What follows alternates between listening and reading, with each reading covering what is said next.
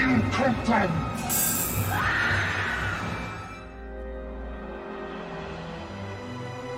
For me, that's the, the great thing about acting is that I'm able to get into the mindset of, of the characters that I play. You know, um, with this woman, she was she's very driven. She's almost a sacrificial lamb. You'll see as she goes into the mind of this boy and, and into the mind of this killer. It's like it's taking a toll on her, but it, it's it's like almost doesn't matter. She's almost a savior type person and gives so much to other people where you almost sacrifice yourself. It's not a healthy thing, but it's a mindset that is interesting to go into. And with all the characters I play, I always try to get into the core of, of why they do things.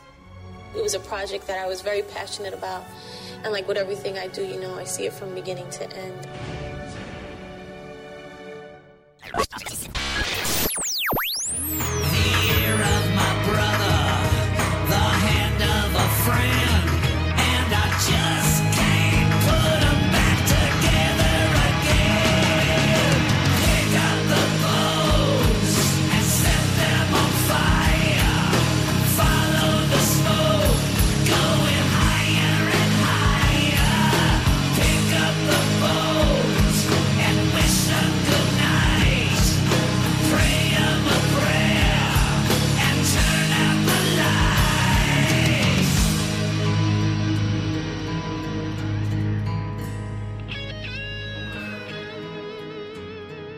Happy Thanksgiving.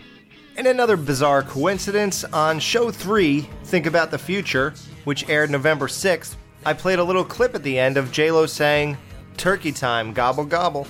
Having no idea that 16 days later, I was going to have a special of her on Thanksgiving week. Weird. Must have been in my subconscious. Well, it's finally fitting time to hear that little clip. So, go ahead, JLo. Let people know what they're in store for on this warm, cheery Thanksgiving day. It's turkey time. Gobble, gobble. Now, if anyone saw the movie Gigli, they would know that that's not what she was referring to, and it's much cooler than that. And I'm totally down for some gobble gobble. So, in the second half of this JLo special, we review The Cell. What was The Cell, JLo? Because I'm sold.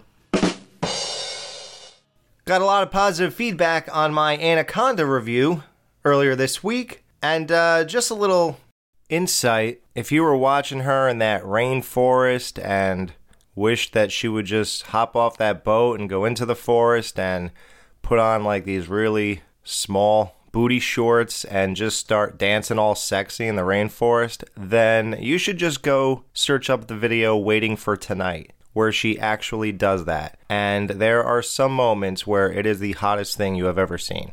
So you're welcome. Go check it out. They even have people like on a little boat going through the rainforest in the river, just like the movie.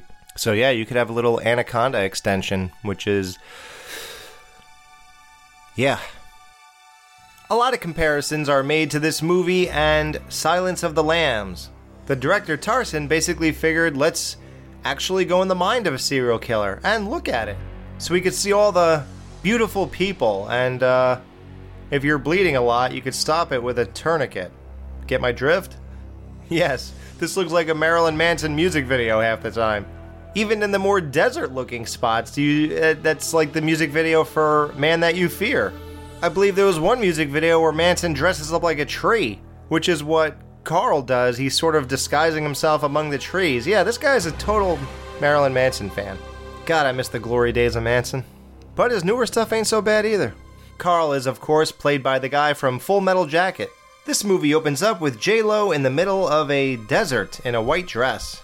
So they have a process of suspending people in midair in these Bram Stoker Dracula battle suits, at which point J-Lo enters the dream of the patient in order to interact with their subconscious, hoping to awaken them out of comas and such things.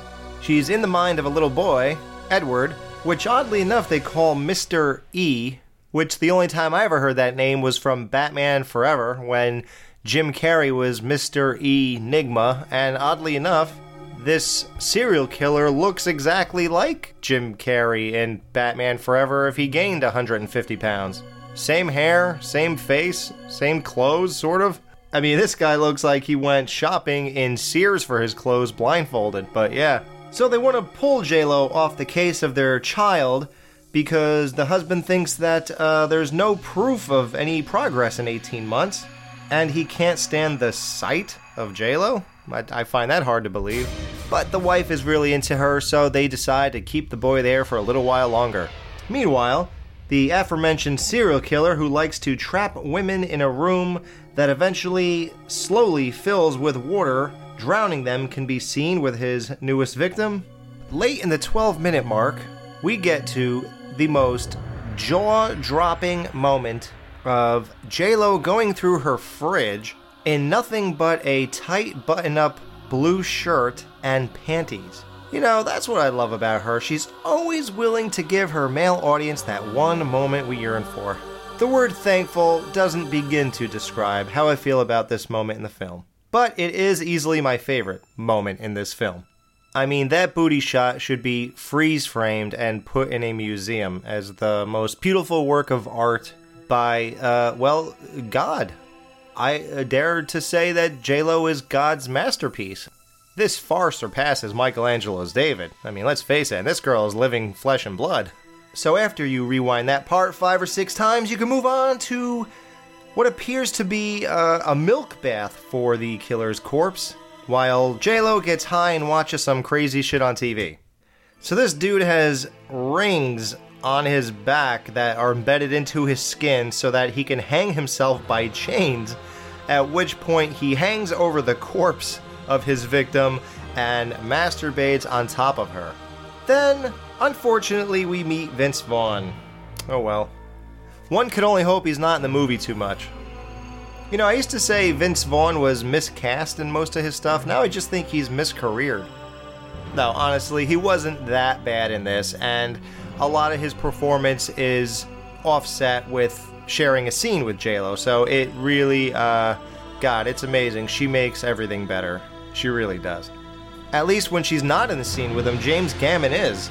He's here to save some of those scenes. There's a strange connection, too. So, a big role of his was in the movie Major League, in which Charlie Sheen's name was Rick Vaughn. So, Vaughn is a name that uh, he can't get away from. So, the detective actually finds this freak, but he happens to be going through a bit of a seizure at the moment due to lack of medicine or whatever. I don't know, the thing he always had as a kid finally broke through in his brain and he slips into a coma. He's a schizophrenic and he has disappeared into a dream from which he will never wake up. They want to somehow enter his mind and ask him if he will divulge the location of the latest kidnap victim. So they go to the very best. JLo enters the mind of the schizophrenic. When JLo enters the dream state of Carl, she's wearing the Shroud of Turin. And another odd coincidence, I brought that up at work Monday to somebody. I forgot what the reason was. But I actually talked about the Shroud of Turin, and then, as I watched this movie today, here it is. How weird. She sees little boy Carl near a horse. The little boy pushes her away from the horse that she was petting because a bunch of blades come down and cut the horse into like 12 equal parts and spread it apart. And it's like one of those body things where you can see the inside of things and how they work or what they look like inside. Pretty gross, pretty disturbing. But that was the point. And this is where the Marilyn Manson video really kicks in. I mean, this is straight out of Beautiful People in Tourniquet. The colors, the walls, everything. Which makes me wonder would this really be that shocking to an audience back then in 2000? I mean, Manson did this stuff four years prior. But I guess one would assume the general movie going audience didn't watch Marilyn Manson videos. So, yeah, this would definitely work. Manson was probably pissed. But yeah, it probably worked.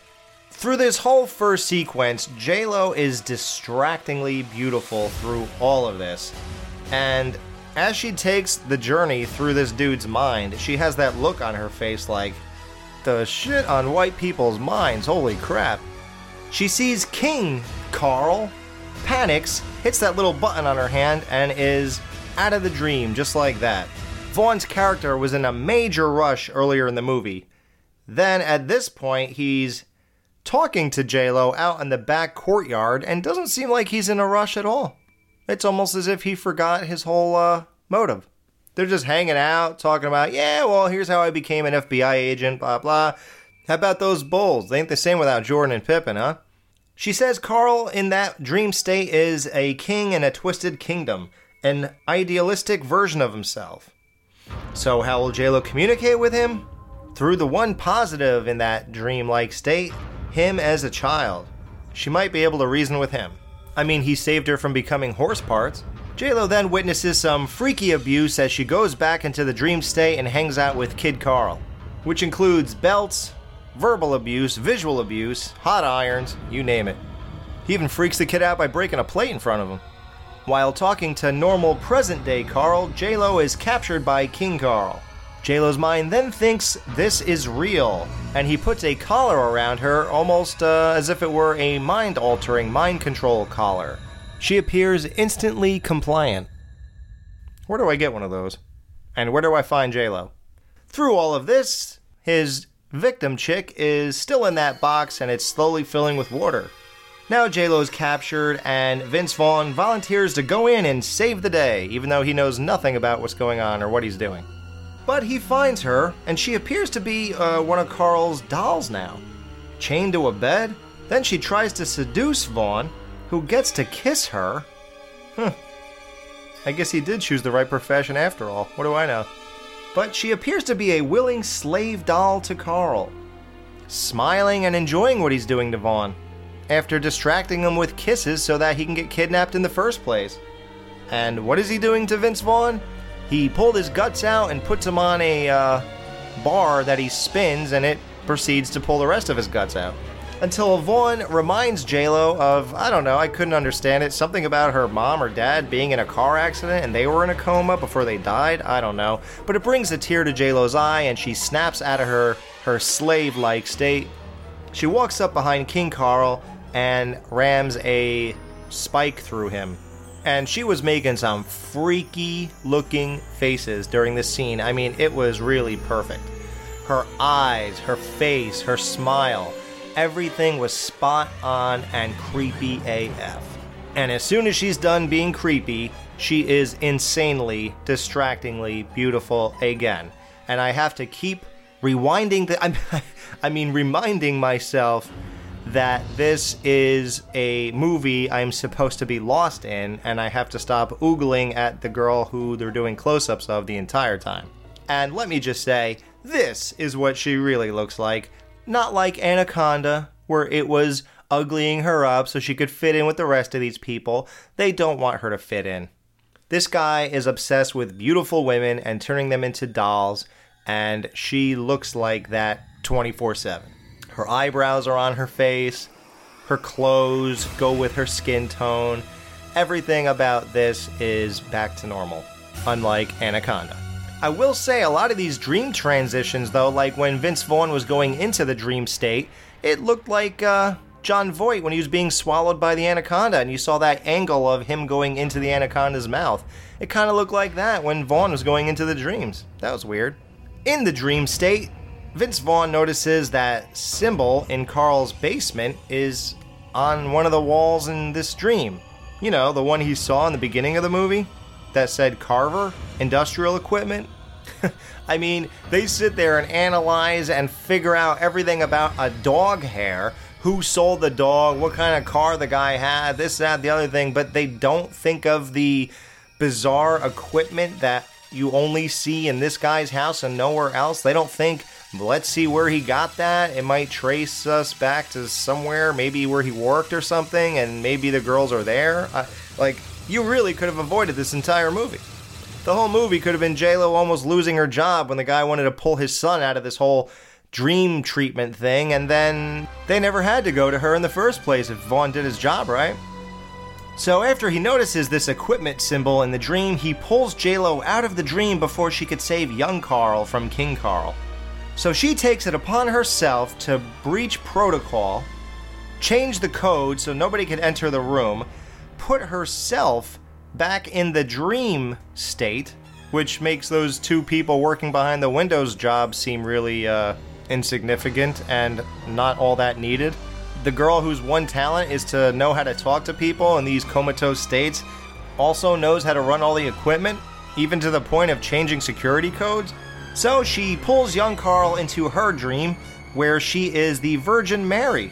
And while talking to Carl, a strange frame builds up around the scene. Uh. What point of view is that from? Because it fits the frame of the camera perfectly, but in the reality of the dream, where would you see those frames?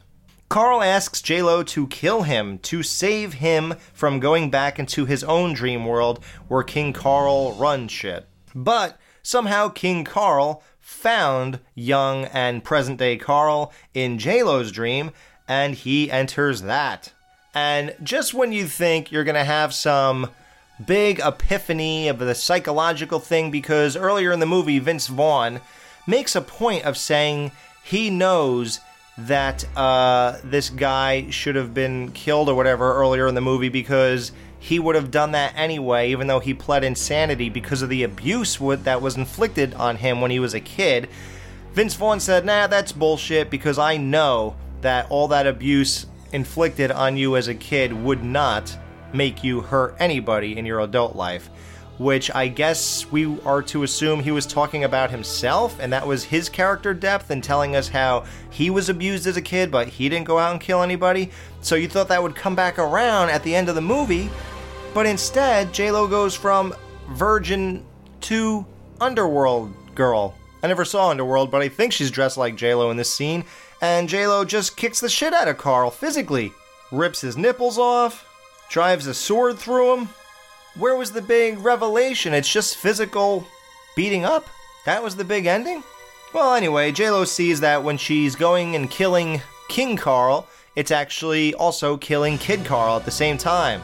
Meanwhile, Vaughn breaks the glass and saves that girl who is almost drowning in a big tank of water, even though she's breathing through a pipe that leads somewhere. JLo then basically grants the wish of Carl, uh, present day Carl, and baptizes the kid Carl underwater, essentially drowning him and killing the real guy in real life. To which she doesn't go to jail or get punished in any way, shape, or form. I mean, I realize the guy wouldn't exactly be charged for his crimes, but still, I don't think you're allowed to kill him unless I don't know anything about the law.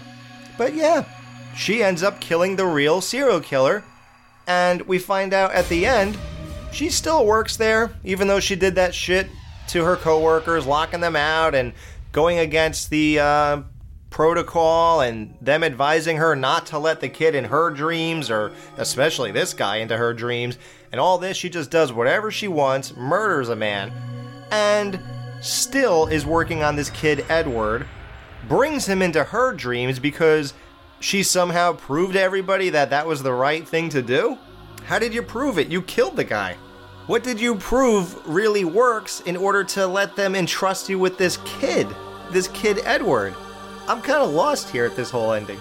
But anyway, there's a final shot of her, Edward, on that desert again, with that boat again, and this time it's snowing in the desert.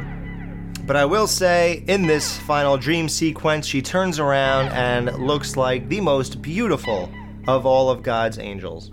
But wow, yes, that's the cell. Uh. You know, I couldn't help but think when she was holding the kid underwater and drowning him, didn't she tell him earlier in the movie that she would never hurt him? Vince Vaughn throughout the film was not as bad as I guess I thought he would be. Like I said, she really balances out his scenes, although this guy never closes his mouth. This guy has that Nightmare on Elm Street Nancy syndrome where he never closes his mouth. It is hanging open the entire movie. Water is a through line throughout this film. Didn't really go and look it up. It's all about the girls drowning in water, him being in the bathtub when he lost his mind, him being baptized in the water, uh, JLo drowning the kid in the water at the end. We never learn all that much about Carl, like what his social life was like outside of killing people and what his abusive childhood was like. We don't really know what he was like in real life, which I found strange. But I will say that this movie gets a 3.5 out of 5 from me. Like I said, the cell was Lo, and I'm sold. I'm sure I don't think it would be as great if she were not in it. She definitely carries the film for me, acting wise, and just to gaze upon her. Had she not been there and it was just a normal person, I don't know. Probably still a 3 out of 5, but yeah, definitely interesting, definitely pretentious, definitely not as deep as it should have been. They should have gone into more psychological stuff. They should have had a psychological resolve at the end instead of just a physical one. That was a total letdown and something I was not expecting. But it was a good watch, and you do feel like you just had an experience when you're done with it. It was definitely a popcorn film that delivers. What to do next? Do I stick, once again, like I did with the zombie things, and just go one step further, like how I did with the Night of the Living Dead remake, and review The Boy Next Door? A thriller of JLo's, and it is almost a horror movie. If it was your real life, it's definitely a horror movie, but it's but it's hotter than hell in a lot of parts too. So we could do more gushing. You know, like gushing over somebody, you know, verbally. Not what you're thinking. You could do that later. Not in this podcast. Or do I go back to just straight horror? I will maybe put up a poll on YouTube. I finally learned how to post things on YouTube in the community section. So look for those. If you're a YouTube listener, hopefully you're a podcast app listener as well. But either way, thanks for listening. The next show will either be The Boy Next Door or a regular in between episode, much like episode 1 and 3. Thanks for letting me indulge in what I am most thankful for. I hope it was a good time. I know it was just a groaner gag before, but if you do have more room for JLo, then vote for The Boy Next Door.